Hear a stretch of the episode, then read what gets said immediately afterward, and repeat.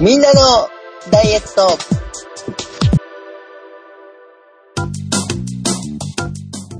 この番組は今夜だけでもお願い有頂天にならせてと一夜の浮き沈みに一喜一憂してしまう皆様に捧げるダイエットバラエティです。お送りするのは私永井と半助と哲夫一郎です。よろしくお願いします。よろしくお願いします。わかりません。今回は多分半助さんは絶対わからないだろうなと思って選んでおりますよ。ビーズファンの皆様に捧げる冒頭であってください。いや、今回に関しては、どっちかっていうと、皆さんほら、割と一生懸命体重測られてる時って、うん、こう、一夜にして状況逆転したりすることあるじゃないですか。うん、あります。あります。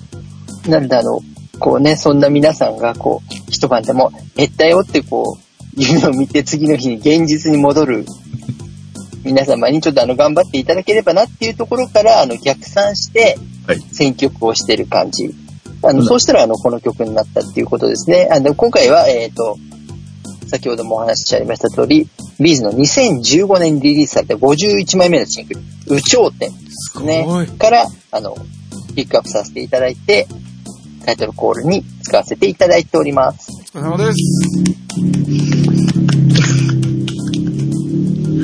頂点だとホテルしか思い浮かばないな。はい、ありがとうございます。あとほらパンクバンドも昔あったんですよ。有頂天っていう。はい。それ知らないな多分。ケラリーノ・サンドルビッチさんがやってた。そうですそうです。はい。はい。有頂天。なんて？サンドラビッチ？ケラリーノ・サンドラビッチって今演劇で有名になって映画もされてる方。もともとケラさんっていう名前でボーカルやってらしたんですけど、はいはい、その後演劇の方に活躍の場を求めてとか、もう本当に演出とかをたくさんなさってたりとかして、はい、その時のお名前がケラリーノ・サンドロビッチさんでいらっしゃるんですよ。ケラリーノ・サンドロビッチさん。あ、こっちはピンとこないか。このピンときてない顔が声だけで伝わるって素晴らしいですね。いやいや、声の前にもう伝わってた感じがしますが。そうなんだ。うん、伝わってないと思ってるのはあなただけじゃないんでしょうかというぐらいなので。いや、わかんないわ。はい、この部分カットします。はい。うわー。というぐらいものを知らない私ですが、早速メールのご紹介に行きたいと思います。はい。お待たせしました。もうメールをいただいてからかなり時間が経ってしまっておりますが、はい、今週はナノニーさんの出番です。ありがとうございます。ありがとうございます。ありがとうございました。もういいでしょ。もういいでしょ。もういいか。もういいでしょ。どういう方ですか、ナノニーさん。ナノニーさんは私と哲夫さんは自転車レースの中継で一緒にやらせてもらってるメンバーの一人でございます。はい。で、今年このコロナ騒動で、ほぼ中継が1年間なくなりそうなんですよね。そうですね。今のところ夏は、みたいな。通常ならコロナがなければ5月2020年今5月12日ですが収録しているのが今月末から、シーズン最初のということで、うん、熊野ツールド熊野というレースで毎年、はい、和歌山県あたりのところでお会いする。それに間に合わせてナノニさんは痩せようと思っていらっしゃったんですが、うん、ほぼ1年会わないわけでしょ。来年の5月ぐらいなんでしょ会うのになっちゃうんですかね多分、うん、かな。そしたら、うん、永井先生のアドバイスは来年の4月ぐらいでよくないですか。ああそうですね、うん、そうそれぐらいにしましょうかね。聞いたけど間に合わんぐらいがよくないですか、ね、それがいやでもね、はい、名乗りさん今頑張ってるんですよ。頑張ってるね。ツイッターの方でシャープ37ダイエットを見ていますと、はい、結構頑張ってツイートされてて、あの女性の背中というかお尻がね、あれ何なのかよくわかんないんですけど、はい、ね、なんかそんなのも上がってたり、ウォーキングもされているようですし、うん、頑張っているみたいなので、うん、も本当はね、哲夫さんが言うみたいに来年年明け早々ぐらいにやって、あと3ヶ月ぐらいで頑張ってねとかってそういうノリが面白そうなんですが、はい、3週間待たしてしまっているので、ご紹介したいと思います。こんにちは。最近かなり脂肪を燃やしているつもりなのにです。ちょっと気になるところがあります。番組でたびたび体重の減少の停滞があると聞いています。僕はスタート時は83キロ、現在79キロあたりで、ほぼ 1.5 ヶ月ぐらいは誤差の範囲で停滞しています。焦らずに行こうと思っていますが、ちょっと気になります。そこでもっと運動時間を増やすのかメニューを増やすのか迷っています。単純に回数を増やした方がいいのか、もっと何か取り入れていった方がいいのか、それとももっと運動の質を考えた方がいいのでしょうか、疑問が湧いています。何かアドバイス的なものがあればよろしくお願いします。それと番組はかなり励みになっていますので楽しみになっています。それでは半助さんと哲夫さんに会う機会が延期となりほっとしているなのにでした。ということでいただいております。ありがとうございます。ありがとうございます。ありがとうございました。はい。停滞はまあこの番組でたびたび話題になりますし、私も停滞しております。なので、ちょっとではなくかなり気になっております。時間を増やすのか、メニューを増やすのかっていうのは、とりあえずやってなかったことをやるっていうことで今頑張っています。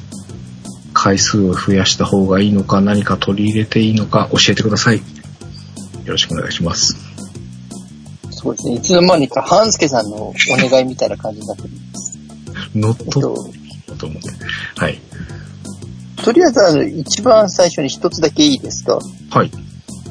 僕半助さんの、なのにさんの呼び方のイントネーションが、いつも思ってたんですけど、マロニーちゃんと同じに聞こえてるんですよね。僕もそう思います。うん。なんかマロニーちゃんって毎回言われてるように聞こえてましてですね。はい。みんなじゃない？なのにさん？いや、なのにさん。うん。なのに。さつけさん伸ばすじゃないですか。なのにさんって。うん、だから聞いてる方に分かんないだろうから僕今回メールの頭に割り込んだの。そうだから、うん、もうずっと頭の中でマロニーちゃんのイントネーションで、中村玉緒さんがマロニーちゃんって言ってる感じで、僕の頭では聞いてる方分かんないだろうなと思って。ひらがな3文字でなのにいう表記をされてるんですよね、はい、これなんでなのにさんなんだろうね。そもそもね、一回聞いたような気もするんだけど、うん、聞きました、はいはい、あとこれ哲夫さんと半助さんがなのにさんと七夕状態でしか会わないんだっていうことも今日初めて知った次第です。でも、シーズンが始まるとまあ頻度は上がるんです、ね。そうそうそう。ただまあ今年はその5月に会うはずだったのがなっちゃったので、で他の中継もなくなっちゃってる状況だから、多分もう来年まで会えないよねっていう。なるほどなるほど。最初の始まると結構参加率の高いメンバーの一人なので、会う機会は多いです。通常。去年僕が参加したやつは全部ここで自転車中継に行きました言ったやつは全部なのにさんとお会いしてます。確かそうですね。5月の終わり、6月の頭の熊野から11月の沖縄までの間に、僕基準で行くとその熊野でお会いして、9月ぐらいの、鹿児島の国体の前夜祭前年祭に行ってお会いして、うん、そして茨城の国体本番でお会いして、そして山口の秋吉台でお会いして、うん、そして沖縄でお会いしたから5回お会いしてる僕は。うん。っていうぐらいでプラス鈴鹿。あとなんだろう。鈴鹿とあれじゃない、うん、駅伝。あ、駅伝か。駅伝いたような気がするな。いた。鈴鹿もいる。鈴鹿はいる。なんか僕があとプラス2回ぐらい会ってるっていう感じかな。な感じですよね。うん。なので始まると月1回ぐらいは会うような感じですよね。はい。まあ月1、まあ2月までいかないぐらいで1回会うみたいなサイクルになる感じの方です。なるほど。ですね。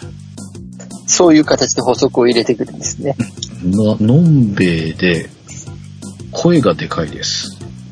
で、力仕事が典型な親分です。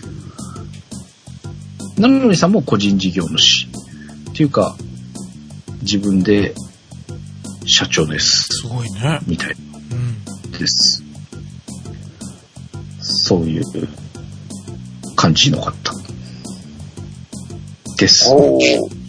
僕も今その情報を初めていただいて改めて考えたんですけどそうかだとすると、はい、かなり頑張って動いていらっしゃいますよね。そう、うん、そうなんですよ。基本的には、まあ、自分でお休みコントロールできるみたいだけど晴れたら毎日仕事みたいなそんな感じ。どこまで行ってるのかいいのかよくわかんないからここぐらいにしときますけど、まあ体動かす系です。で社長です。だから多分だと思うんですよね。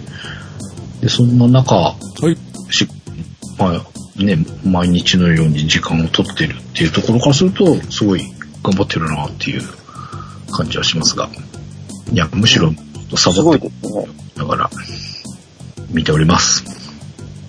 すごいです。うん、すごいですね。だって他のリスナーの方も多分ナヌンさんを参考にしてっていうお話があったりするのを僕はどこかでちょっと見た記憶があります。おお、そんなにすごいみんなのお手本なのにさん。じゃあ僕の今日はご相談でいきましょうか。なのにさん大丈夫そうだね。はい。ということで頑張ってください。頑張ってください。ありがとうございました。来年お会いできたら、はい。はい。また来年の今頃、ちょっとやばいかもっていうようだったらまたメールください。ありがとうございました。ありがとうございました。多分その頃に質問内容が変わってますよね。明らかに。そうだろうねきっとね。はい、ということで、今週は僕の相談なんですが、もう停滞しちゃって。すいません、僕はちょうど今日、ダイエット研究所を聞いたんで、それで、はい。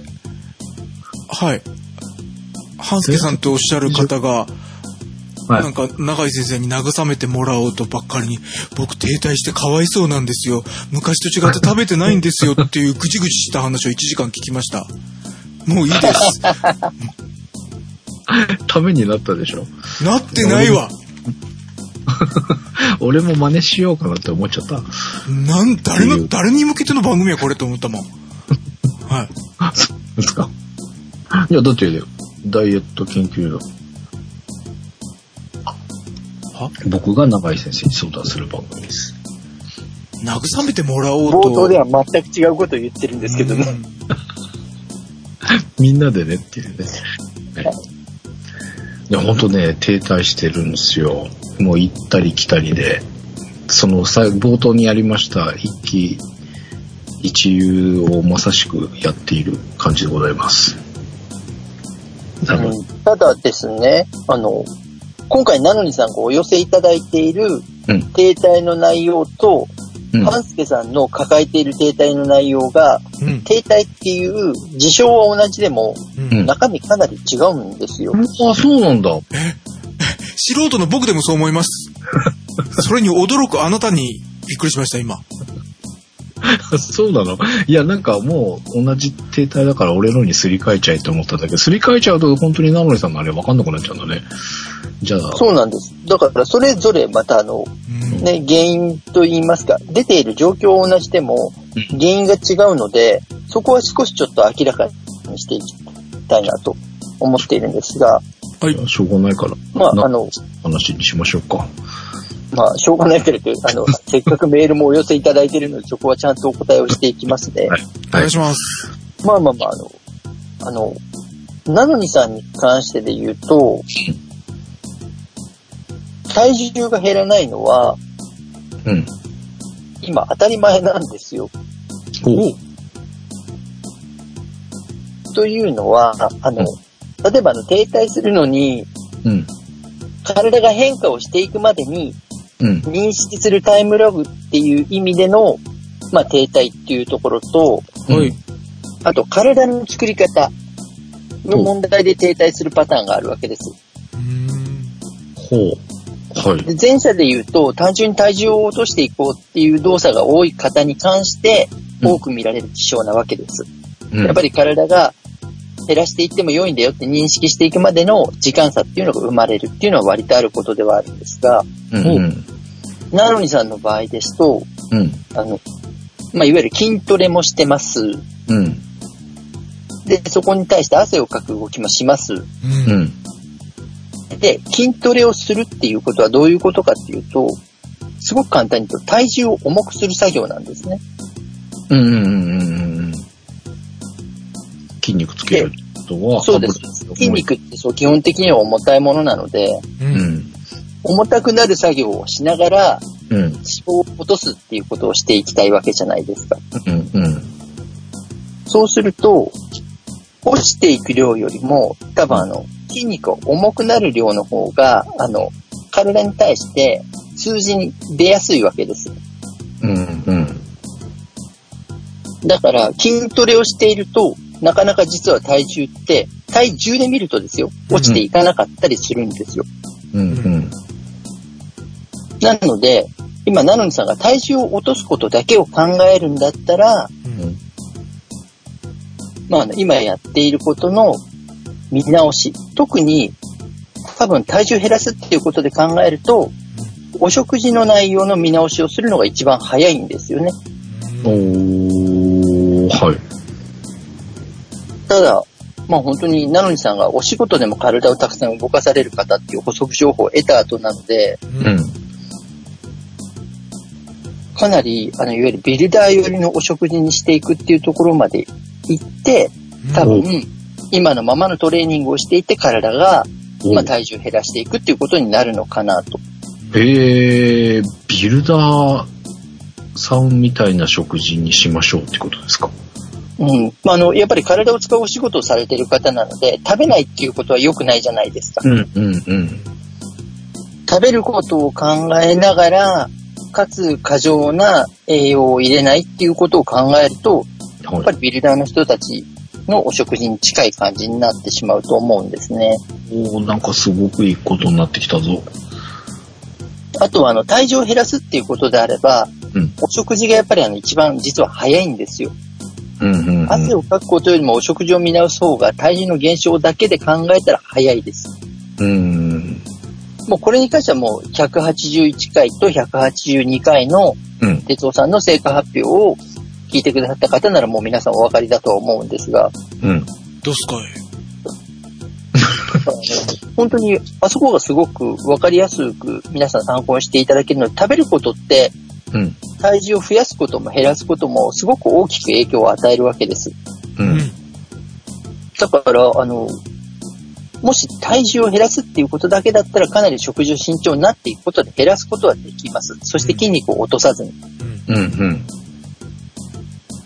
ただ食事をそこまで工夫できるかどうかっていうところに関してが今回なのにさんからいただいたメールに関してお食事の内容に触れられてないので、ですね。ちょっとそこに関してはそう細かいお話はしかねるんですけれども、うん、筋トレをしながら有酸素運動をしていると、うん、体重ってなかなか数字で見えて落ちていかないわけです。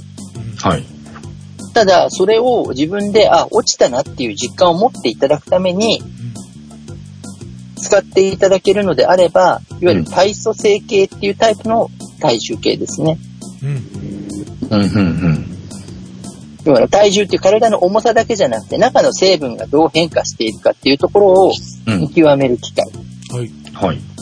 それによって体重は同じだけれども、例えば脂肪が減りました、筋肉が増えました、うん、結果体重が同じになっているということであれば、それはもう痩せているということにはなるので、そうですよね。だからそれで体の中身を測ってもらう、精査してもらうっていうことで、痩せたっていうことを判断するっていうのが一番間違わないかなと思っているところではあるんです。なるほど。ただ本当に数字だけを減らしたい、一回ちょっとこの壁を越えて数字を減らしたいっていうのであれば、お食事の見直しっていうのが一番早く数字を変えてくれるきっかけにはなりますということですね。うんうんうん、あとはそれに加えて、やっている筋トレの量を減らしながら、有酸素運動の比率を増やしていく、要は脂肪を燃焼させやすくするっていうことで落としていく、この2つで体重っていう数字を落とすことはできるようにはなると思うわけです。はい。ただ筋肉をつけておくことも必要ではあるんだけれども、多分体重を減らしたいけれども筋トレをするっていう風になると、要はブレーキを踏みながらアクセルを踏んでる感じになっちゃうので、なかなかこう両方が両立しにくいっていうところはあるんですよね。だからなのにさんがどこに重きを置いて考えるか、一番でも判断する目安として間違いにくいのは、体組成計に乗ること。そうすれば体重が変わらないとしても、中身の成分が変わっていって、やった筋肉は増えてるけど脂肪が落ちてるっていうことが分かれば、結果的には痩せてるわけですからね。それが一番正しいわけで。極端なこと言えば食べないで、汗をひたすらかくっていうことをしたら、筋肉も痩せ細っていくから体重はすごく一気に落ちるんです。でも落ちた筋肉って戻すのにものすごく時間と労力を要しますから、それはもったいないなと思うわけ。それはもう今ここの動けてるっていう前提で言うと、もうなんだろう、この停滞っていうところでこの体重を一番に考えるのか、いやそうじゃなくて体作りで筋肉がついてるから今停滞してるんだからで、テトさんが言う、ウエストが細くなって自分がすっきりした体だったら体重が何キロあっても関係ねえっていう風に考えるっていうのも一つですよね。そうですそうです。だからどこを基準にして自分の体を作るかを見極めてもらえればっていうところですよね。ただ今やっぱりなるみさんはすごく数字に対して、今注力していらっしゃる様子がやっぱりツイッター等々見ても見受けられたので、それであればそういう減らし方がありますっていうところのご提案と、ただ本来目指していただきたいのは、体調制限に乗った上で自分の体の中の成分が変わっていくっていうところを考えるのが、今までのやり方を損なわない良い方法だっていうことを分かっていただけると良いなと思っているっていう感じなわけです。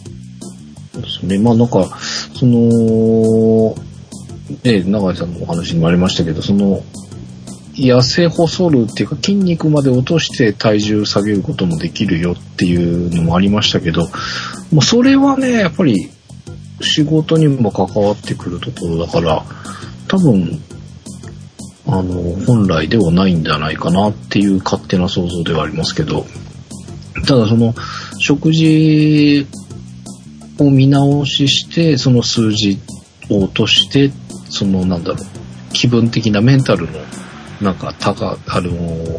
かかってるものを一回クリアにするっていう意味では食事を減らすとかっていうのを一回やってみるっていうのもちょっと言えばっていう感じもしますけどね。まあ、減らすっていうよりも本当に鶏畳とブロッコリーをひたすら食べプロテインを飲むみたいな言い方をするっていうことなんですけどね。タンパク質と野菜みたいな。そうですそうです。それをタッパーいっぱいに詰めてひたすら食べるみたいな形ですね。多分それをやったら減ります、数字としても。うんうんうん。あと多分その食生活に切り替えると一回余分な水が抜けるんですよ。だからそれだけで1キロ2キロとかはまず落ちる可能性はありますし。それで水が落ちるってどういうことなんですか？一回どうしても体って余分な水を蓄えておく、まあ、余分っていうわけでもないんですけどね、うんうん、ただまあ、抱え込まなくても良いなっていう水分も多少なるとも抱えてたりするんですけれども、割と高タンパク、低脂質のお食事にシフトしていくと、まあ、炭水化物の摂取量が少ないと、お水が抜けやすくはなっていくんですよ。へー、ああ、そうかそうか。それは低糖質。そうですそうです。時にそうだ、伺いましたね、確かに。そうかそうか、なるほど。だからそこだけでもまあ数字としては一回落ちる。ただ分かっておいていただきたいのは、いわゆるボディービルダーの皆さんも、はい、コンテストとかいわゆる大会って呼ばれるものに対して体を作っていくので、一年中体でいる方っていうのはそれほど多くはないわけです。へ、トルンってなる時があるんですか？ありますあります。むしろシーズンじゃない時は割と落としていらっしゃる方もいらっしゃいますからね。本当に作り込まれる方に関しては。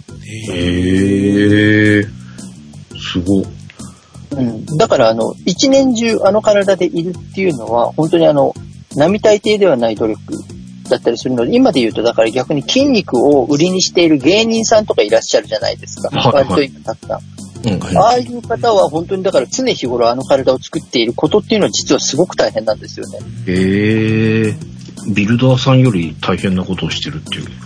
ある意味やっぱり見られるっていう視点では同じじゃないですか。見られるために体を作っておくっていう目的は共通している部分なので、うん、だから皆さん本当に多分食事もすごく考えてますし、うんうん、入念に体を作って通年いらっしゃるので、ある意味ビルダーの方よりも大変なこともあるかと思います。へえ。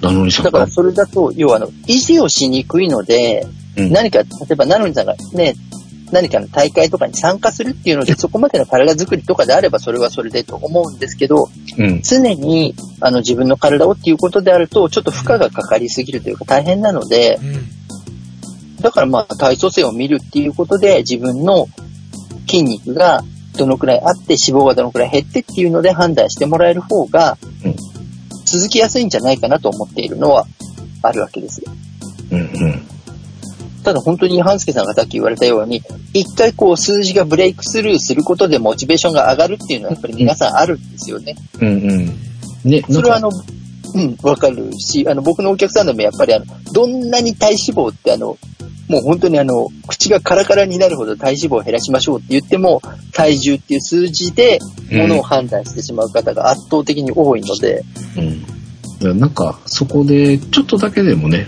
弾みをつけて気持ちが上がってきてそのモチベーションが上がってまあいっかみたいな感じにもう鼻から手相さんみたいにね体重別に何キロあっても構いませんみたいに、ね、思えるといいんでしょうけどね。あと半助さんが先ほどウエストの数字言われましたが、実は僕ウエストの数字もこだわってなくて見えればいいだけなので、ああそうか、はい、うん、数字すらこだわってないっていう、見た目っていうの、はい、そうです。見た目スッとしてるっていう見た目がっていうことでしたもんね。そうです。うんうんうん。そうか。多分ねなのにさんはねお酒を飲みに行った先でお姉ちゃんにチヤホヤされたいんだという下心が見えてることが停滞してるんじゃないんですか？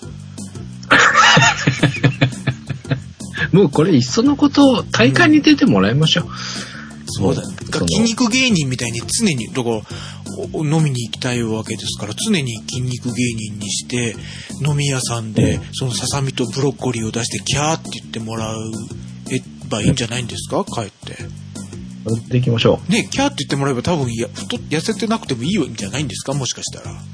あそういうことその可能性すらありません？痩せてても女性の方からふーんって言われてスルーされるよりもね、ここで聞いた永井先生の話を全部覚えて、沖縄の車中で聞いたけど半助さんより永井先生の話をちゃんと覚えておられましたから、それをずっとやって飲み屋さんでダイエットの相談に乗ってあげて偽永井先生になってキャーって言われる方が彼の目的に近いんじゃないんですか、もしかしてそうかもしれないね。ねえ、あとはだとすると今のお話がインプットされるとさらに僕の回答ちょっと変わってきちゃうんですけれどもあ、そうなんですか。はい、酒の量もあると思うんだよね。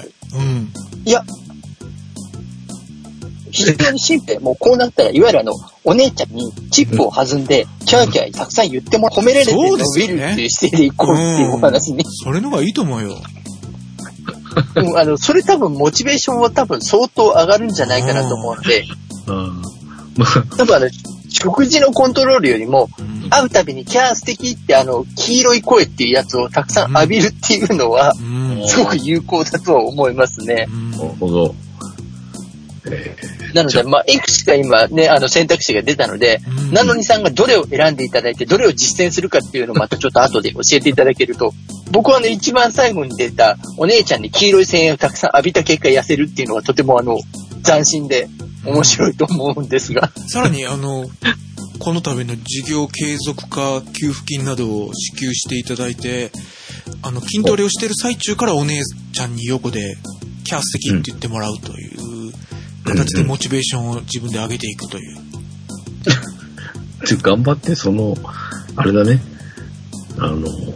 筋トレするとかっていうよりも黄色い声援用の軍資金をいっぱい稼げっていう。そうだね。あ、そうですね。どんなダイエット番組やね。はい。ということでまあ。体重一旦を減らすっていうのも手ですけど、一回もうこんだけ落としてるんだから一回見直して自分がどういう方向で体を作っていくのかっていうのを見直すいいタイミングなのかもしれませんよね。どうなんでしょう。79キロもうちょっと落ちてもいいのかな。どうなんだろうね。落ちる分には多分あと5キロぐらいは全然落ちます。ああ、そうなんですね。はい。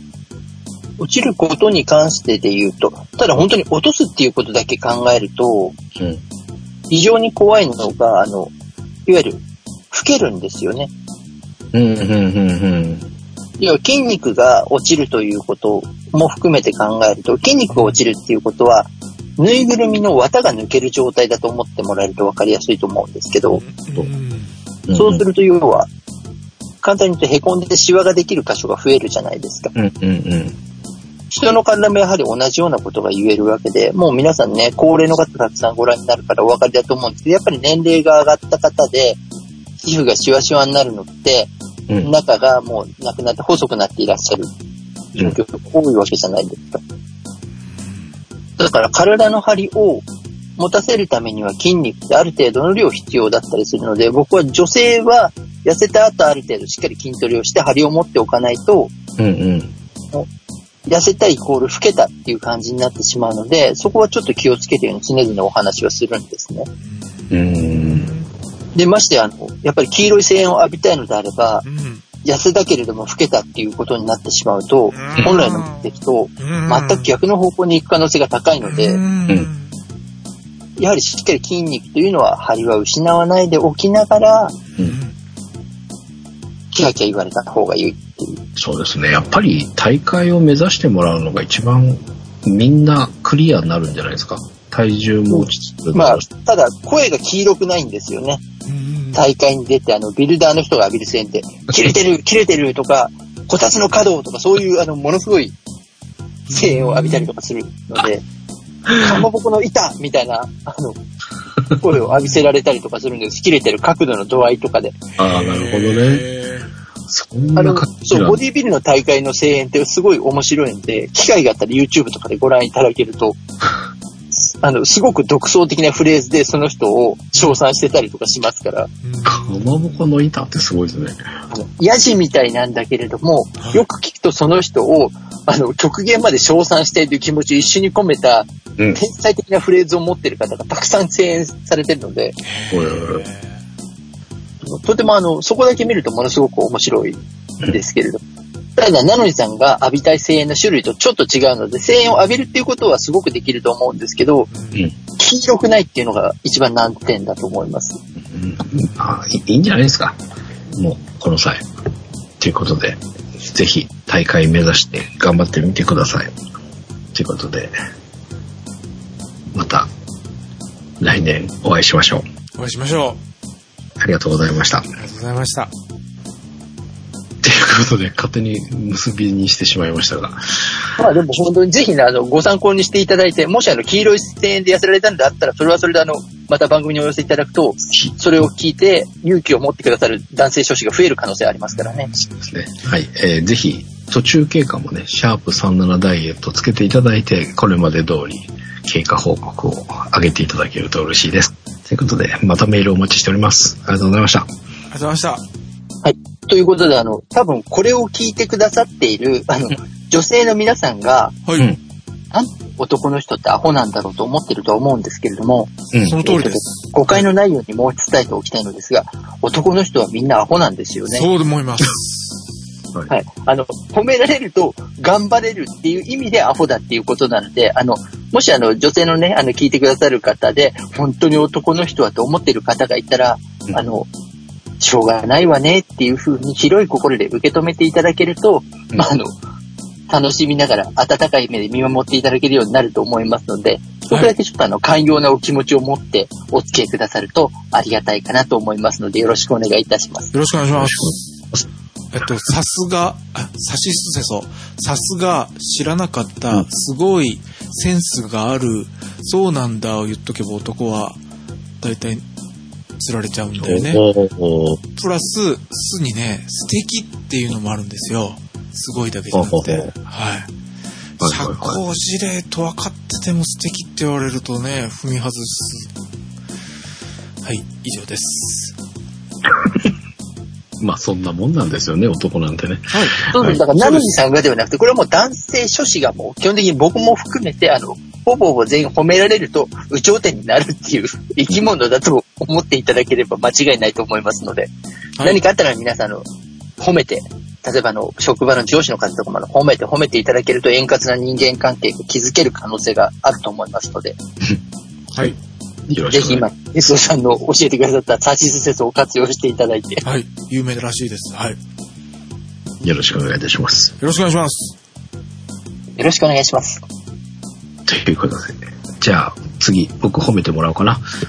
今週の成果発表です。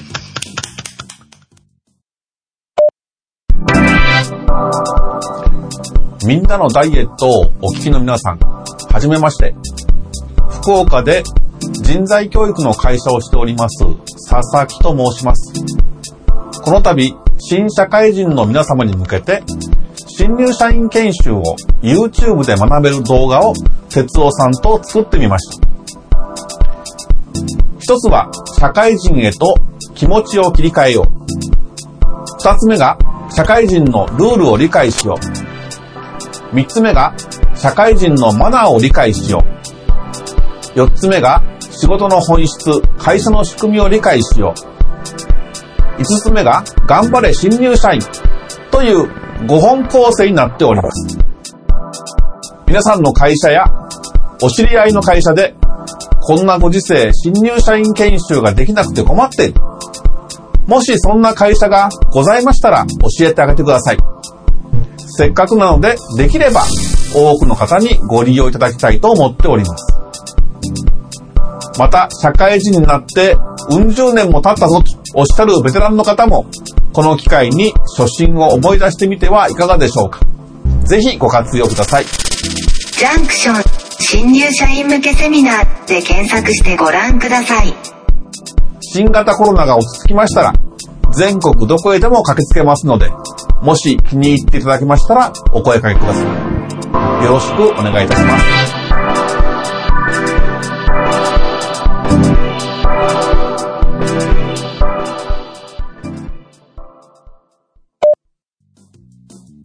じゃあ次、僕褒めてもらおうかな。今週の成果発表です。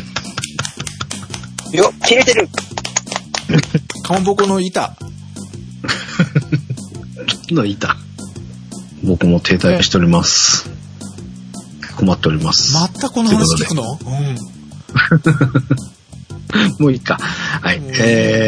まあ僕は停滞はしているものの、なんかちょっと吹っ切れています。いきますよ。褒める準備。さしずせそ、準備いいですか？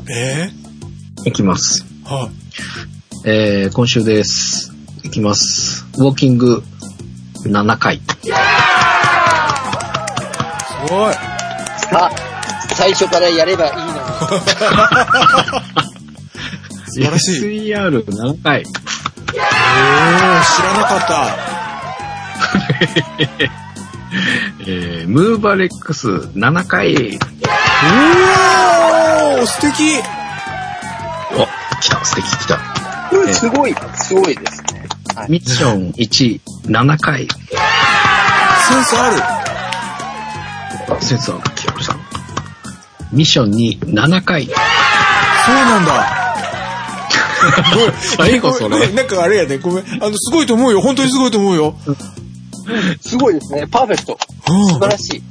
まあ、先週お話ししました、みんなのマイルール、多用しておりますが、あ、まあでも、うん、これがあるからできたかなっていうことです。まあ、ウォーキングは、マイルール適用できないので、毎日やってます。で、SER も毎日でやってます。で、ムーバレックスは1回、2回、3回、4回、4日で空いてるところをマイルール適用で埋めた感じ。でもやってるんだもんね。ミッション1に関しては、マイルール適用2回かな。あとは、ここ直近の4日は、毎日1回ずつで、やっております。で、今日、駆け込みで間に合ったので、今日からまた、コンスタントに、マイルールじゃなくて、やっていけるといいかなとは思っておりますが。素晴らしい。毎日やりました。すごいじゃん。頑張りました。すごいですね。いいでしょ？いや、すごいと思うよ。今まで山登り入れて週8回動いたとか聞いたときは、まあそれはすごいけど、あんた言われたことしとらんやんやったけど、今回はずっとやっていらっしゃるじゃないですか。うん、頑張りました。だから、うん、すぐに成果が、うん、先週半助さんがなんかおだてると急に来週成果を出ますとか、なんかまたそれはそれで急に楽観的になっておられましたが、僕は来週か再来週かわからないけど、言われたことやってるから出るとは思ってるよっていうぐらいすごいと思います。うん、ありがとうございます。はい。というので、まあ、停滞言うておりましたが、なんかもう一回諦めてます。諦めてますっていうのはあんまり気にしないでいこうかなと。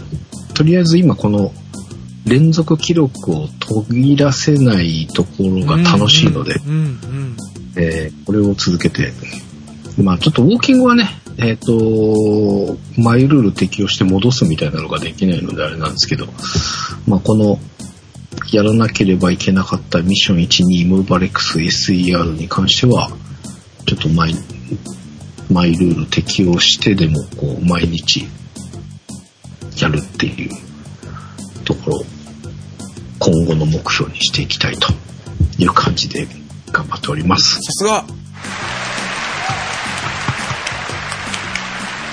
素晴らしい。哲夫さんに、紹介していただいたカンフーパンダ、はい、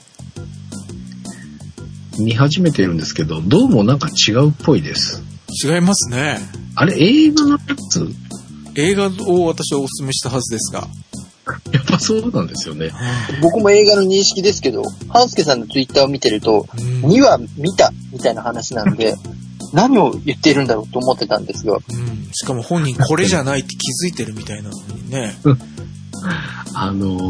映画の吹き替えは見れるんですよ、Amazon プライムで。うん。あ、じゃない、吹き替えじゃない、字幕。字幕は見れるんですけど、吹き替えが見れないんですよ。見れない、あるけど有料になってるってことですか？そうです。はい。調べましたが、ちゃんと半助さんのお好きな石丸さん、ジャッキーの声の、うん、あの方がされてるとウィキペディアには書いてありましたよ。そうなんですか。はい。ただ僕はもう字幕派なので字幕を見ました。ああ、そうなんですか。吹き替え有料だったんですね。そう、吹き替えが有料だったんですよ。なんで字幕を見れるのにとかって思っていたんですが、とりあえずこっち見てみようかなって思ったんだけど、全然話自体が違うっぽいなっていう、1話、2話ぐらいまで行った時に、なんとなく感じております。今現在4話まで行っております。はい。これをやったうちに入るんでしょうか、やってないことになるんでしょうか。どうなんでしょう。結果が楽しみですね。はい。そのやったかやってないかの成果が出ております。前回ご紹介したのが2020年5月5日の計測でした。はい。体重が92.2 キロでした。はい。今週の体重です。じゃん。91.8。0.4 キログラムのマイナスです。さすが。です。おめでとうございます。カンフーパンダだったら何でもよかったんじゃねっていう感じですよ。体脂肪です。前回ご紹介した体脂肪が 27.8% でした。今週の体脂肪です。じゃん。27.1。おお。0.7% のマイナスです。素晴らしい。おめでとうございます。素敵。もっと幅があってもよかったかなと思うんですが、ウエストです。前回ご紹介したウエストが 106.5 センチでした。今週のウエストです。じゃん。108.3。カンフーパンダ。マイナス 1.8 センチメートルの減少です。お疲れ様でした。お疲れ様です。これカンフーパンダを見て憧れちゃった。まあ普通言うと 1.8 センチメートルの増量です。これ分かった。哲夫さんの罠だったっていう発見ですよ。何が？あんたがまたこれじゃないことしたからでしょ？いや違う。ジェネリック半助が人の言うこと聞かんで。じゃあこれはさっきも言いましたけど、カンフーパンダだったら何でもよかったんですよ、哲夫さん的には。だから吹き替えであろうが字幕であろうが映画であろうがテレビ版っていうか Amazon プライムのオリジナルなんですね。半助さんが見たのは Amazon が用意している、プライム会員が無料で見える、テレビ番組的なやつなんですよね、プライムのオリジナル制作みたいです。ジャッキー・チェンが出てるんですか？いや出てないっぽいっていうか、石丸さんは出てない。でまあ哲夫さん的には多分、どれでもよかったんですよ。パンダ見とければ、俺が見れば、多分自分がベイマックス見て丸くなったのと同じように、ベイマックス進めてもこいつ見ねえだろうからパンダ言っとけば見るかもしれねえって見せたでしょ。それで多分体型が丸くなったんだと思います。罠にはまったので仕方がないです。以上です。おめでとうございます。だとすると視覚から入る学習能力は高すぎますよね。だから今度哲夫さんにおすすめするなんか視覚的にこう太れる何かを探さなきゃなって思いました。それはリベンジをするってことですね。なんか自分がこうなったのは哲夫さんがカンフーパンダを勧めたからだ。だからリベンジしてやろうと思ったってことですね。そう。逆恨みもいいとこですよね。ジャッキーのミッションを消化できるためにおすすめしたのに、そんなことするからメイプルヒロ君売り切れてたでしょ。ごめんなさい。せっかく紹介してもらったのにわーとか思って何日忘れたんだろうな。なんか、と思って注文しなあかんわって見たら、探せどないんですよ。もうなくなってて、メイプルサブレだけがなんかレギュラー化になった扱いになってましたよね。あれレギュラーになったみたいですよ。うん。もうメイプルひよこの跡形もないですよね。売り切れましたとも書いてもらってないですよね。そうですよ。売り切れとか書いてないから、俺なんか見間違ってんのかなと思って、結構頑張って探したんですけど、いやどうもねえなと。残念ながら食べそびれてしまいました。どちらも人の行為を無にした上に逆恨みするという最悪の展開ですね。心がひっくり曲がってますね。メープルひよこは逆恨みしてないよ。はい。はい、ということで、せっかく教えてもらったのに取り逃してしまった話でございます。まあ、もしこれが体が変わるんだとしたらですよ。うん、さっきのナノニさんの対して差し上げたお話と同様に、今回新しいダイエットが2種類も見出されたことになりますよ。うん、黄色い声援ダイエットと、見ただけで体型がその通りになるダイエット。そうね。そう、ナロニーさんもカンフーパンダいいですよ。ぜひ見てみてください。映画の方がいい。カンフーパンダは悪くないと思います。はい。はい。すごいですね。完全に悪魔の誘惑って分かった上でもう一度進めるっていう。で、みんなのマイルールは、なんかあったんですか？リクエストというか報告とか。みんなのマイルールないそう書いてください。ぜひなんかいいの教えてください。ということでみんなのマイルール、現在進行中で。僕編集しながら聞きましたけど、なんか僕に振られてもなんか噛み合ってないなと思ったのは、あなたの場合は、アイスクリームを食べていい言い訳が欲しいだけなんでしょ？いや違いますよ。なんかこういいアイデアないかなっていう。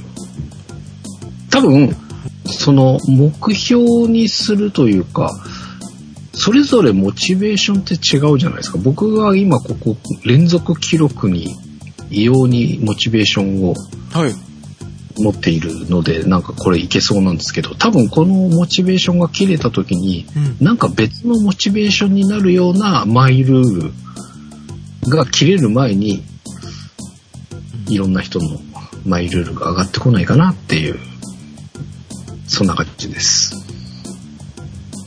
はてな。ということで、伊藤さんもぜひマイルール投げてください。いや、なんか編集しながら聞いて全然噛み合ってないなと思ったら、なんかこの人はアイスクリームを食べていい理由が欲しいだけみたいな感じがして、しかもその前回長井先生から炭水化物の量をどう摂取するかって言われてるのに、アイスクリームって言ってるから、またここでも噛み合ってねえかと思ってました。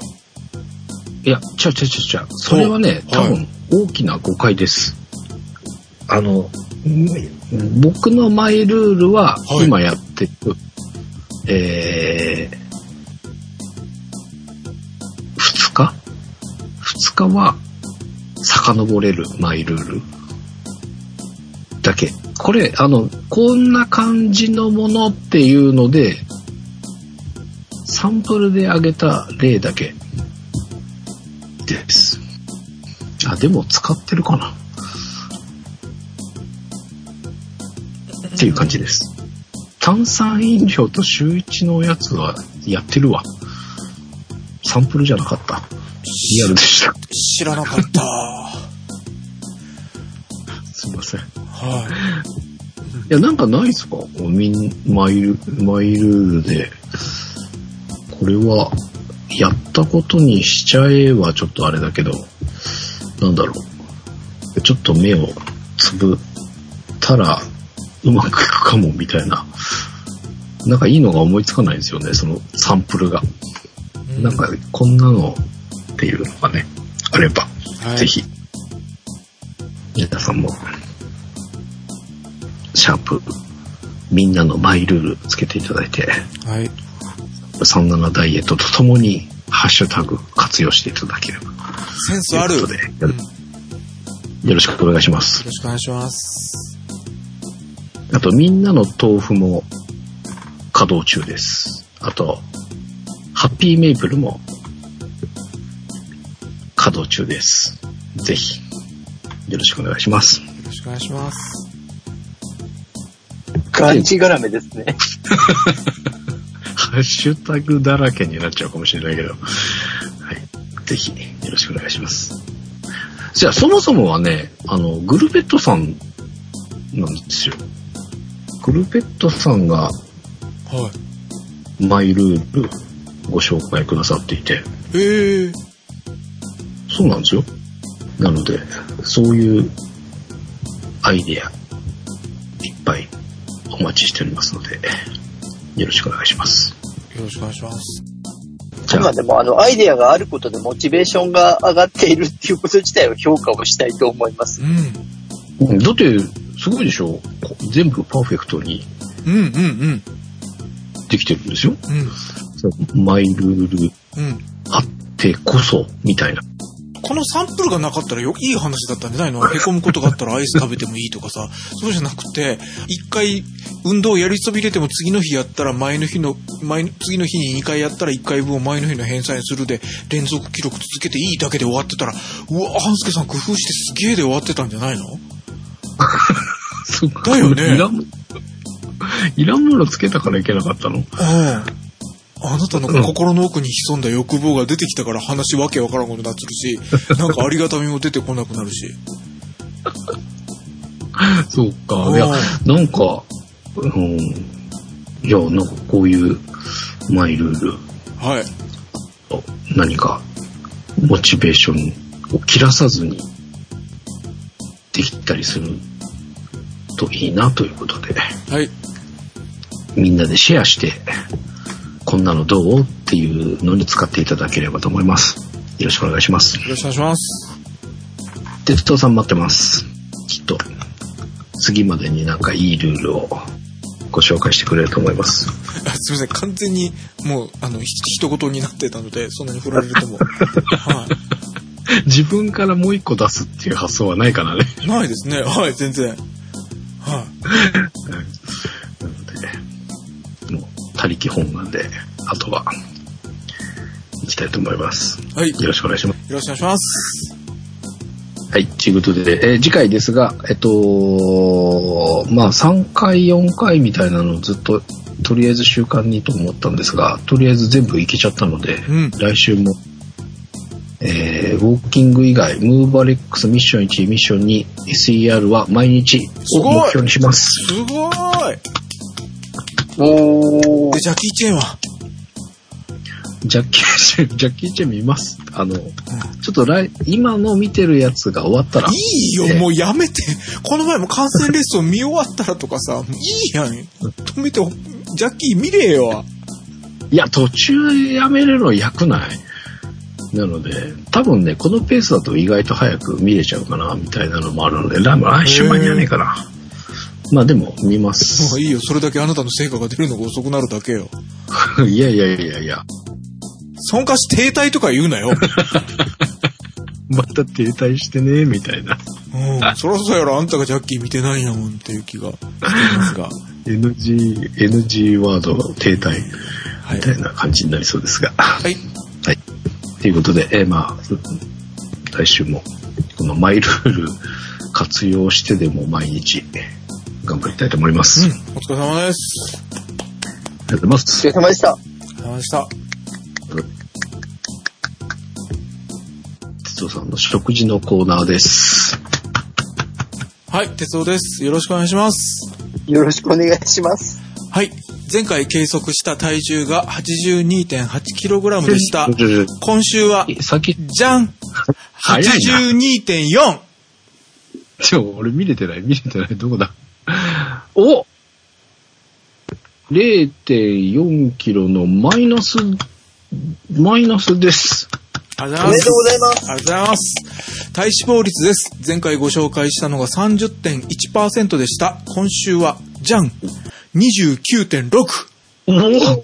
0.5% のマイナスです。リーチです。ありがとうございます。ありがとうございます。ウエストです。前回ご紹介したのが 95.6 センチメートルでした。今週はじゃん 93.8。すげえ。1.8 センチのマイナスです。パーフェクト。ありがとうございます。すげえ。何事？はい、炊き込みご飯しました。すごいぞ、炊き込みご飯。長井先生、ありがとうございます。いやいや、でも、ものすごくダイレクトに体に働きかけるんですね。炊き込みご飯万歳だね。はい。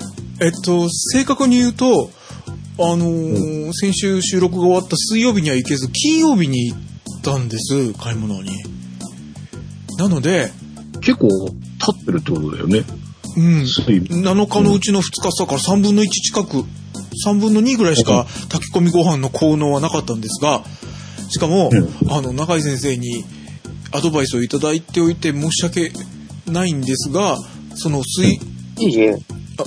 申し訳ないと思うんですが、水曜日と木曜日は、トーストが、ベーグルじゃなくてトーストが残ってたりとか、白米が残って、とんかつが残ってたのでカツ丼をもう一回やったりとか、謝ることじゃないとは思うんだけど、でもアドバイスもらっといて申し訳ないなと思ったんで、ネタ帳の横にコメントを書いて言い訳まで書いたぐらい、これ残りやったんですよ。話聞く前の在庫やったんですよってことを書いたりしております。です。で、炊き込みご飯&その買い物の時に調べると、ベーグル専門店ありました。おお、すげえ。はい。そして、永井先生のおっしゃる通りだった。永井先生が前回ベーグル僕は高いんじゃないかとビビっておりましたら、250円、安くて180円と言われたら、ぴったり180円でした。永井先生、すごい！よかったです。素晴らしい。で、初めてベーグルを食べました。お。はい。はい。そこが、プレーンのベーグルと、さらに、450円追加すると、サンドにしてくれるというやつなので、プレーンのベーグルとベーグルサンドの1個ずつを買って帰りました。はい。で、ベーグルサンドのやつがちょっと中身のものがサラダ系なので、早めに召し上がりくださいということなので、買ってきたその日に食べました。はい。本当に食パンと食味感が全然違う。はい。本当永井先生が言われた通りだった。なので、パンといえばパンだけど、全然違うといえば全然違うという感じで、正直あんまり好きじゃなかった。得意じゃなかった。ただ、プレーンのベーグルを翌々日に、これどうやって食べようかなと思ったら、単純にトーストするっていうのもありですよって書いてあったんで、半分に切ってトーストしたら、普通のパンよりもめちゃ好きな味になった。あれ？はい。サンドで食べたら好きじゃなかった。トーストだったら好きだったっていうかね。いう感じです。なのでネタ帳の10日の日曜日の朝ごはん、ベーグルトーストということで、せっかくバターをのけがなくていいよって言われたやつに、トーストした上にバターをのけてるんですが、カリッとするわ、バターとの風味が合うわで、とても好きでした。へえ。私がですね、大学時代にバイトでパン屋さんにおりまして、はい、そこで3年ぐらい、フランスパンのお店なんだけど、実は山崎パンの冷凍部門で、冷凍きたやつを解凍して焼くだけというところにおりまして、何が言いたいかというと、バターの匂いをね、強烈に嗅ぎすぎて、もうそれ以降バターの匂いでムッとする。バター前から好きだったし、その後もバターは好きっちゃ好きなんですけど、バターの香りを聞くともう胸焼けがする状態になってるのね。はい。なので、パンを、それでもやっぱり一月に一回ぐらい食べたくなって、食パンを食べるんだけど、もう2枚も食べれんな、今。1枚食べたらちょっと胸焼けがして、やっぱりちょっと後悔するぐらいの感じなんです。職人さんとかが教えてもらって、例えば、あと20分でパンが焼き上げるときに、ちょっと JR に近い駅で、というのもあったりしたので、お客様が電車の都合とかでバッと入ってこられる時あるじゃないですか。はいはいはい。で、レジとかで、あと10分で新しいの焼き上がりますみたいな言うんだけど、やっぱりそれはお客様の目の前にあるやつがいいじゃない？そういう時に職人さんから空いた鉄板にバターポンと乗っけて、ちょっと焦がしバターにして窓を開けて香りポンと嗅がせる。と、ああ焼きたてのいい香りね、じゃあ待とうかってなるのよ。そのテクニック習ったりして、はい、その時は嬉しかったんだけど、もう今は駅中、九州の方は駅中にパンやクロワッサンのお店とかが入って、その匂いをね、なんかわざとバターだけ嗅がせるやろお前らっていうぐらいもうプンプンするんですよ、博多駅も。はいはいはい。もううってするぐらいなの僕は今は。いいけどね。まあ大抵の方はいい香りっておっしゃるんだけどね、もう俺は鍵開けたい。だからそんな僕にはちょうどベーグルトーストにバターを乗っけるぐらいがちょうどいい。ああ、なるほど。ごめん、そこに行きたかったです。あ、はい、っていうことは、トーストだけだとそのバターの香りはほぼしないみたいな感じけど入ってるんですよね、中身にね。そうですね。うん。だから中井先生がバターが少ないよというアドバイスをいただいてバターを乗っけるのは心苦しかったけど、ベーグルトーストにしてカリッとして焼いて上にバターを乗っけるのはとても美味しかった。へー。なのでサンドもこのように一回トーストした状態でサンドしたら違ったんじゃないかなと思います。あ、なるほどね、うん、そういうこと、その違いが大きく触れる感じなんだ。はい、ということで永井先生、ベーグル美味しかったです。ありがとうございました。よかったです。そして今哲夫さんがお買い求めをなさったベーグル屋さんの URL をいただいているので、僕はちょっとそれを拝見しながらなんですが、はい、ものすごくベーグルをこう活用した写真がたくさんあって、はい、どれもすごく美味しそうなんですよね。はい。おしゃれな今時の若い方がされてました。ああ、やっぱりそうなんですね。うん。ただでもベーグルって本当に哲夫さんが言われる通り、はい、単体で食べることもできるけれども、うん、多分、うん、何かを挟むとか、うん、アレンジをして食べるっていう方が、うん、より美味しさが膨らむ食べ物っていう感じなんですよね。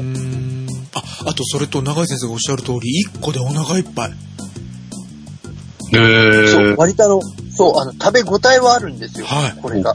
もちもちって言ったけど、そんなにこう無理やり歯を動かさなきゃいけないほどではないんだけど、プレーンの状態でもこれとコーヒーだけでもういいっていう感じになった。そんなに、うん、だからハズケさんが心配してた腹持ちの件は本当に1個でいいよこれ。なんかこれぐらいのペロペロって食べちゃいそうな感じがするけど。そうですね、見た目ドーナツだし、なんか軽そうな感じだしね、下手な菓子パンより軽い感じがしますよね、見た目。全然違いました。意外とぎっしりしてる感じなのかな。あ、でもゴワゴワじゃないんだよ、もちもちなんだよ、やっぱ。それでもしっかりきた。なので永井先生言われたその180円のベーグル、スノベーグルとコーヒー1杯だったら、ランチとして考えたらそう高くはないよね。下手したらサンドイッチより安い時あるよねって感じですよね。そうですね。まあ値段もそうだけど、カロリーもぐっと抑えられるよね、それだけだったら。ああ、そうでしょうね。はい、ということで初めてのベーグル体験でした。ありがとうございました。いいよっていうか良かったです。初めてのベーグル体験でとりあえず良い形で感想を持っていただけたのがひとまず良かったなというのと、うん、あとですね、これ半助さんに見てもらえるとすごく良いなと思っているんですけど、哲夫さんのお食事の写真を僕らはいつもネタ帳で見せてもらっているんですけれども、はい、今回注目してほしいのが、はい、哲夫さんが食事をしている時間なんですよ。ほう。あ、はあはあ。はい。簡単に言ってしまうと、ものすごくばらつきがあるんですよね。ああ、はい、そうですね。はい。あと、今回で言うと、一番すごいのが、1時54分、カツ丼っていうんですね。はい。まあ、あとそれに並ぶ近いところで4時56分タコス。この4時56分は16時56分ではなくて4時56分、はい、早朝の4時56分タコスっていう。はい。要は何が言いたいかというと、はい、例えばすごく簡単に言うと、もう本当に深夜の深夜にカツ丼を食べていて、はい、成果発表するんだとしたら体重が増えているのが、普通なわけじゃないですか。うんうんうん。ましてこれリズムが不規則なお食事をしていたら増えてしかるべきじゃないですか。うん。はい。にもかかわらず哲夫さん今回パーフェクトだったりするわけじゃないですか。うん。なので、まあ本当にだからお食事が良い方向に働いてるっていうことがすごく大きいのが見て取れるので、これは本当にだからなのにさんにもぜひ参考にしていただきたいですし、うん、お食事の力ってこれがまさに哲夫さんが体を張って実証してくださっているように、うん、すごく大きいんですよ。何を食べるかの大きさっていうことですね。いやでもね、内容として麺多かったりとか、はい。てか麺多くね？そばが多いですね今週は。あ、これ白いのはそばなの？そうめんじゃないの？多分白っぽく見えるのはそばです。映画で決算忠臣蔵というのを見まして。はいはいはい。はい。日本のコメディで面白かったです。忠臣蔵を、はい、お金の件をごまかさずにやるという。はいはいはい。はい。討ち入りしたくてもお金足りんやん。という話で、はい。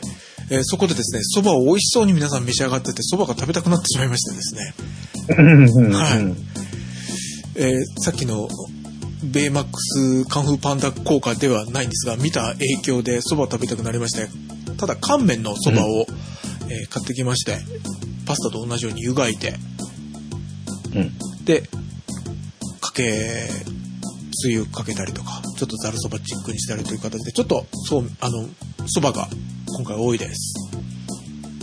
蕎麦でもパスタもあるしっていうとこで言うとすごいなと思って、これで落とせるっていうのがすごいなと思いました。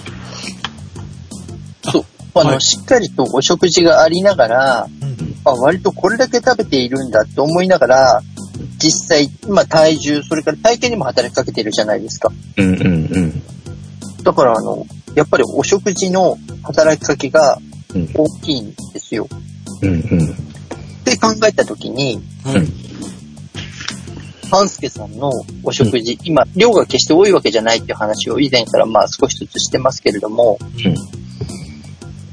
ん、見直してみるのがもしかしたら落ちるきっかけになるんじゃないですかっていうのが、今回の哲夫さんの成果を見ると参考になることがすごくあるなと思っているわけです、うん、なのでこれはもう次は半助さんがベーグルデビューなんだなと思ってるんですけどそっか、ベーグル探してみます。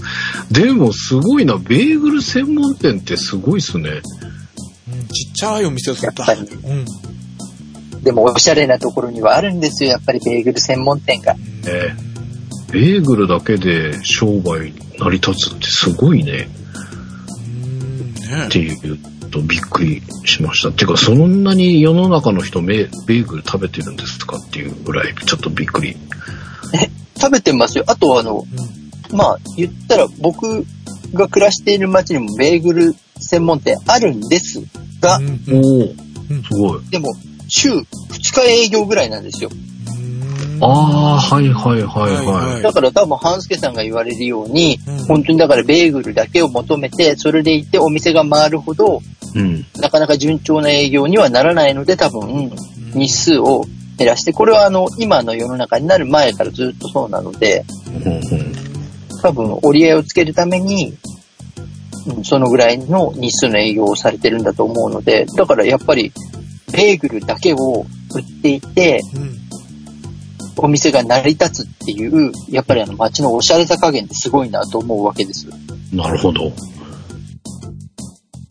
そこで言うと一応ほら半助さんもね、うん、なんだかんだ言いながら、うん、こう一応おしゃれシティには住んでいるじゃないですか、うん、鶴見はね横浜ですから、うん、そう、はい、でも半助さんは鶴見って言うんですけど、うん、横浜の人って横浜ですって言うじゃないですか。どこの出身ですかって言った時に神奈川ですじゃなくて横浜ですっていう、うん、横浜です、はいって言うじゃないですか、うん、何県ですとかじゃなくて、うん、横浜の人は横浜ですって言うっていう。うん、ね、だからもう半助さんの身近にもおそらくベーグル専門店はあるだろうと思うわけですよ。うん、あるのかな、ちょっと探してみますね。っていうかまあ、うん、ベーグルを売っている専門店じゃないけどベーグルが売ってるお店は知ってるので、うん、今度買ってみたいと思います。あと僕が聞いたのは海外の方がよく、うん、ベーグル召し上がるって、うん、で、そうですね、コストコみたいなああいうでかいところでベーグルが2週間分ぐらいバッと詰まってるやつを買って冷凍してそして毎朝それ解凍して食べてるみたいな感じで、あ、なるほど、うん、日本人の食パンみたいな感じで毎日食べる系のパンっていう感じの食べ方があるみたいですよ。なるほど。ちょっと日本人がご飯に何かを乗っけて、うん、ふりかける納豆かけるみたいな形でご飯をベースに食べるように、うんうん、この方がベーグルを解凍して今日はバター塗るジャム塗るサンドにするとかいう感じにしてるらしいですよ。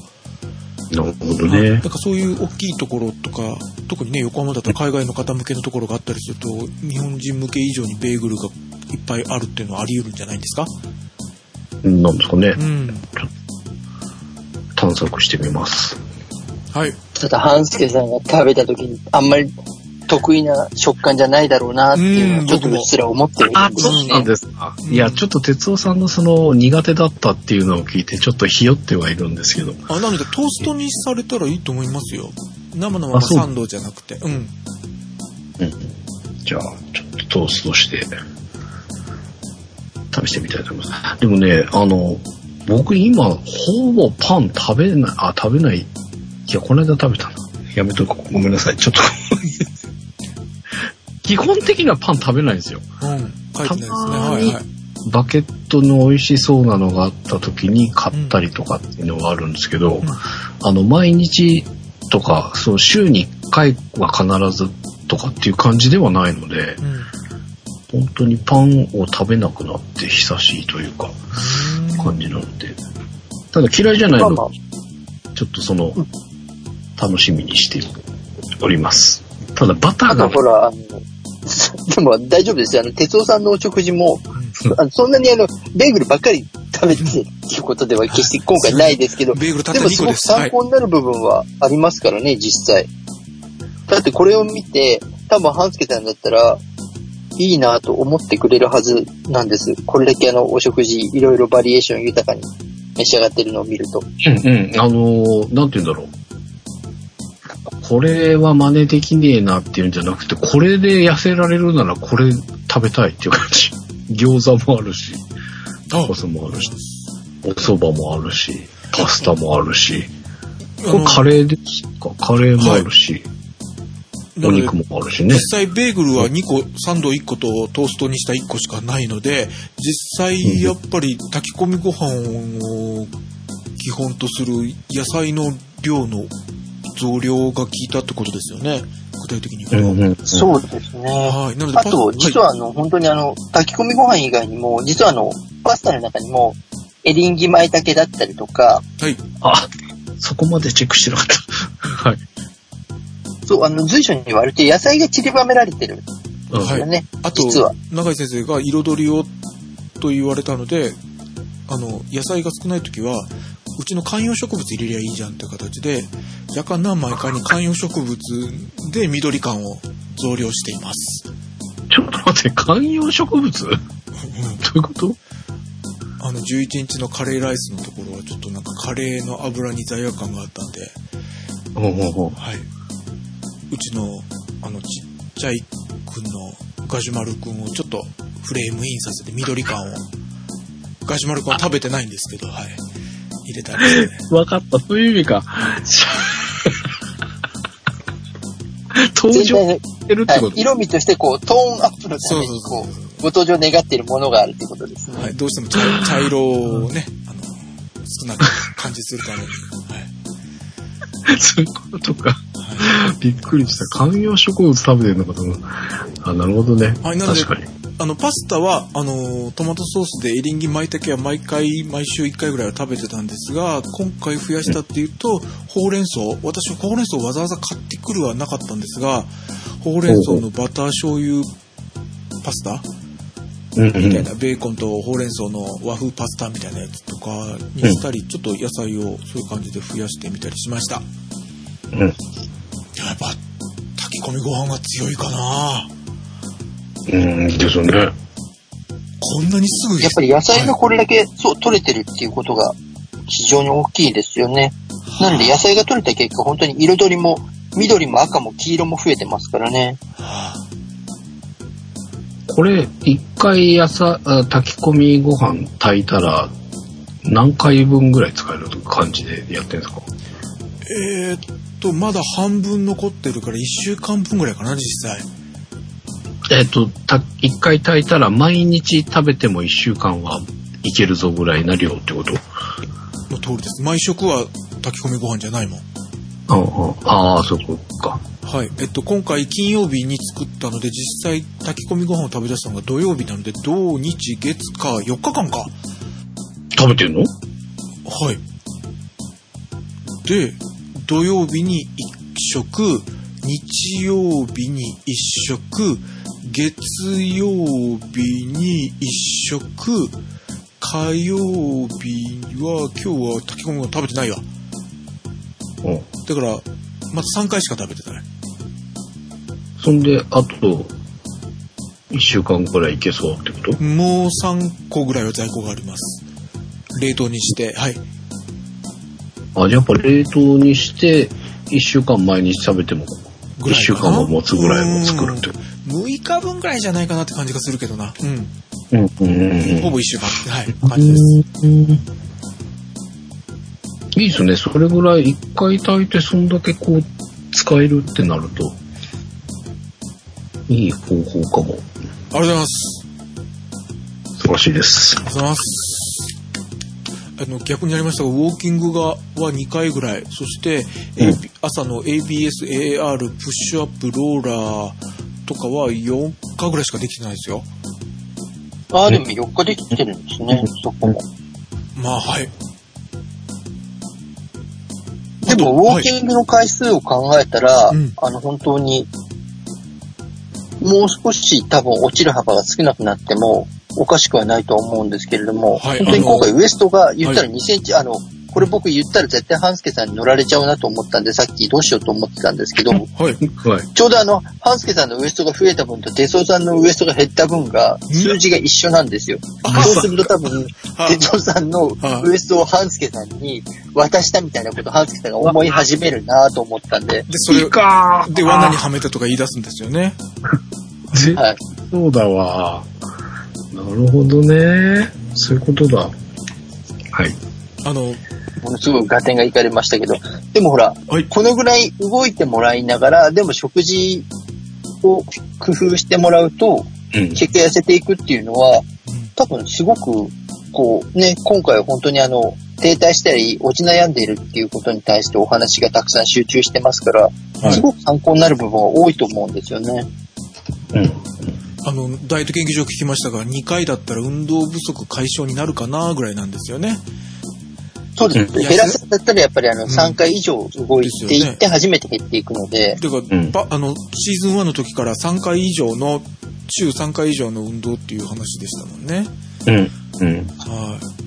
だからそれを考えると、本当にこの状況で減っているって、実は結構すごいことと、お食事のやっぱり力の大きさっていう部分が、すごく本当に証明されたところかなと思うので、これを本当にナロンちゃんにもぜひ参考にしていただけるといいんじゃないかなと思いますね。ささみブロッコリーじゃないですもんね、僕は。はい。あと永井先生のおかげでその、プッシュアップローラーの成果か、今日、もうかなり福岡暑くなりまして、今日昼間ちょっと税務署に行く機会があったので、もうほぼ T シャツ1枚だったんです。で、お腹の出っぷりが T シャツ着た時に目立つだろうなと思ったら、そんなには目立たなかった。肩があって、そのままお腹に向かってお腹が出っ張ってるからお腹に向かって T シャツがこう膨らむ感じに今までなってたんですが、胸のところ大胸筋でいいんですか？はい。胸のところが少し出っ張ってくれるようになったので、お腹が目立たなくなった。おー、なるほど。ありがとうございます。とんでもございません。はい。ただ分厚さは変わってなかった。びっくりした。よく見たら分厚かったけど、ただ正面見た時にお腹の出っぷりがそんなには前よりは目立たなくなった。あとなので分厚さを変えていくっていうことで言うと、はい、多分これは汗をかく動作っていう話になるので、はい、これは多分ウォーキングの回数によるところが大きくなっていくと思うんです。で、はい、今回哲夫さんがもしウォーキングができるとしたら、はい、それほど長い距離じゃなくて良いので、はい、少しペースを上げてほしいなと思うわけです。ほう。ペースを、はい。はい。というのは、すごく簡単に言ってしまうとですね、はい、ペースを上げるっていうことは、はい、簡単に言うとなんですけれども、最大筋力をアップさせるっていうことにつながるわけです。すごい極論なんですけどね。はい、はい。で、それをしてあげる方が、脂肪を今の鉄夫さんの状態だと落としやすくなってくれるので、はい、長い距離じゃなくても少しペースの上がったウォーキング、まあジョグに近いぐらいのところで少し動いてもらえた方が脂肪の燃焼が高まるので、へえ、ありがとうございます。で、可能であればそうですね、1時間とかじゃなくても良いので、はい、30分から40分できたらもうかなり良いと思うんですけど、その代わり少しペースを早めるっていうことで、はい、動く中身を変えてもらえると脂肪を燃焼させてくれることによって厚みを変えていけるようになるので、もしウォーキングをする機会があったらちょっとそれを意識していただけると良いかなと思っております。ありがとうございます。今週いけそうです。あ、よかった。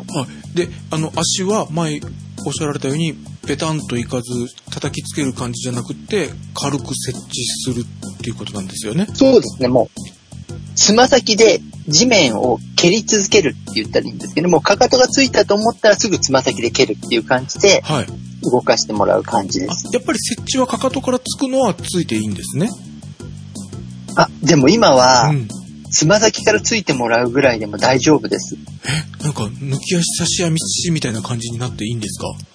なので、つま先からついて地面を蹴るっていう動作の連続で、なるべくかかとがつかないっていう動き方をしていただきたいっていう感じになるので、全くかかとがつかないっていうことではないんですけれども、はい、本当にべったりかかとからつけて足の裏を全部地面に設置させてっていう動きからは、ちょっと変わってきてる。なるべくつま先で地面を蹴る動作を連続させることで、足を使っていくっていうことをしたいんですね。ただそれをやっていくと自然とペースは上がるんですけれども、かかとはそうするとなかなかつかなくなる状態になるので、もし疲れたら途中で休憩入れながらでも構わないんですけれども、動くペース自体を上げてもらうっていうことをすることで、脂肪の燃焼を高められるので。わかりました。やってみます。連続するっていうよりも疲れても構わないので、少しちょっとこうハイペースで動いて途中で休むっていうことを入れながら、30分40分ぐらいのところで動いていただけるっていうのが今の哲夫さんには向いていることなのかなと思いますので、もし時間があればちょっとそちらの形で動いていただけると良いと思いますので、ありがとうございます。お試しください。やってみます。ぜひお願いします。はいはい。ということで宣言してもいいですか？ぜひよろしくお願いします。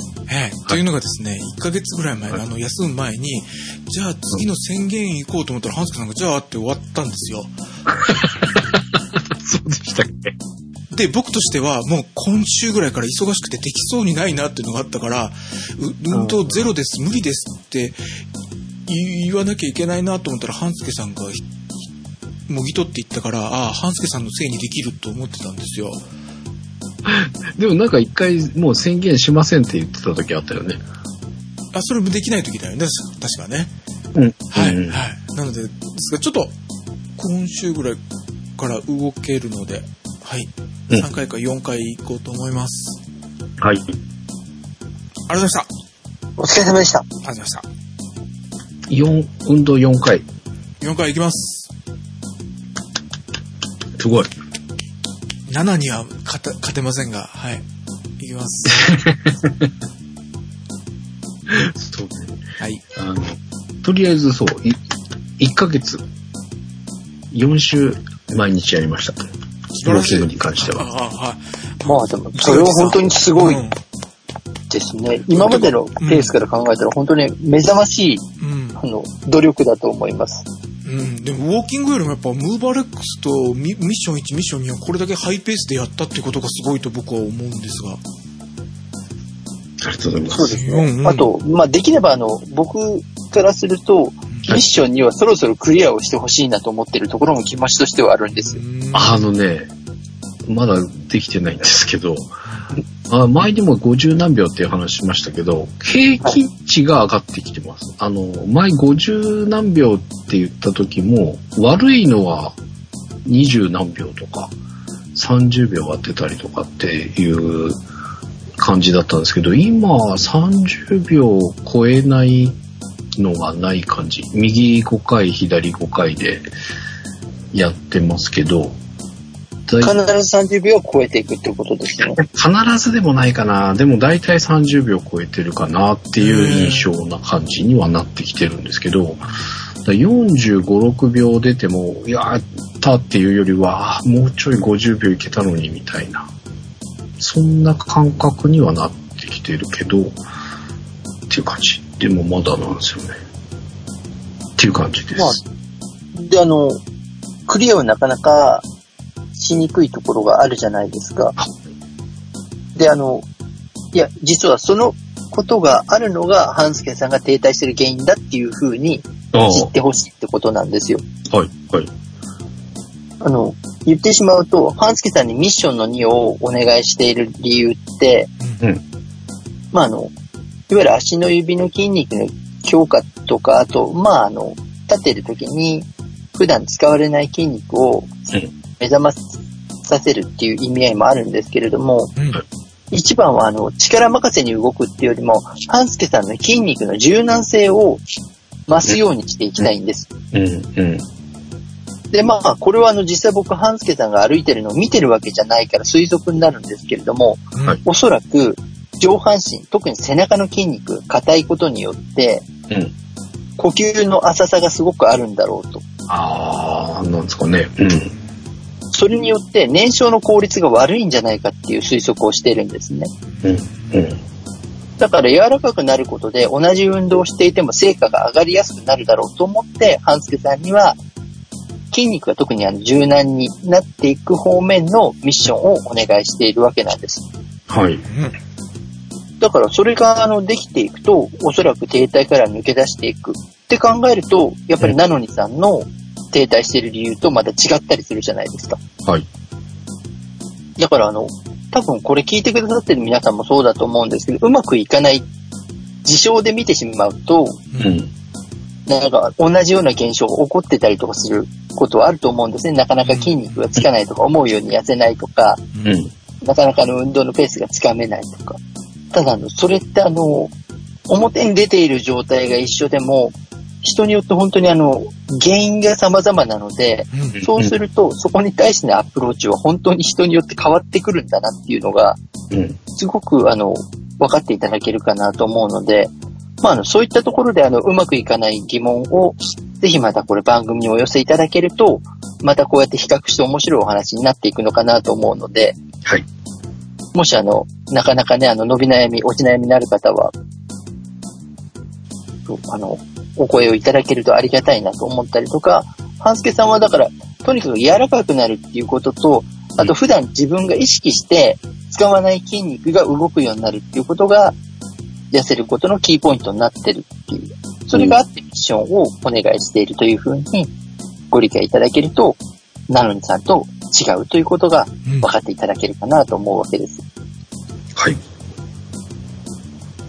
なんかもういけんじゃねえかなって思ってから全然ですね。なんかだんだんこう良くなってる実感はあるんですけど、なかなか超えられずにもう格闘しておる感じですが。で、呼吸と咀嚼とジャッキーだね、あとはね。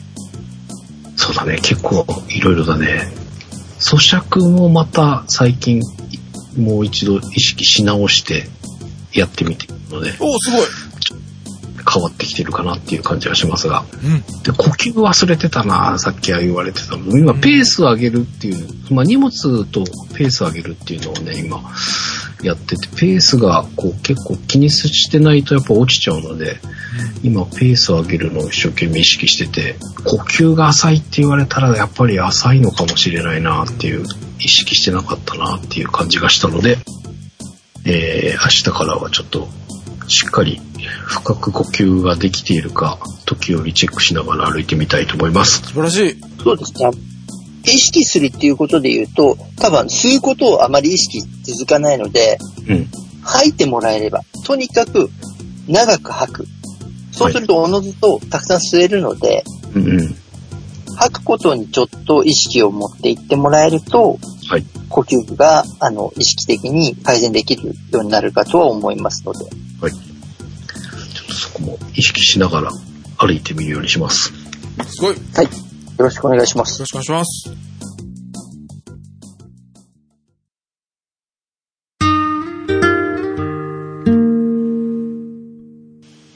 ということで次回どんな形になるかっていうのと、メールの方がね今空いてます。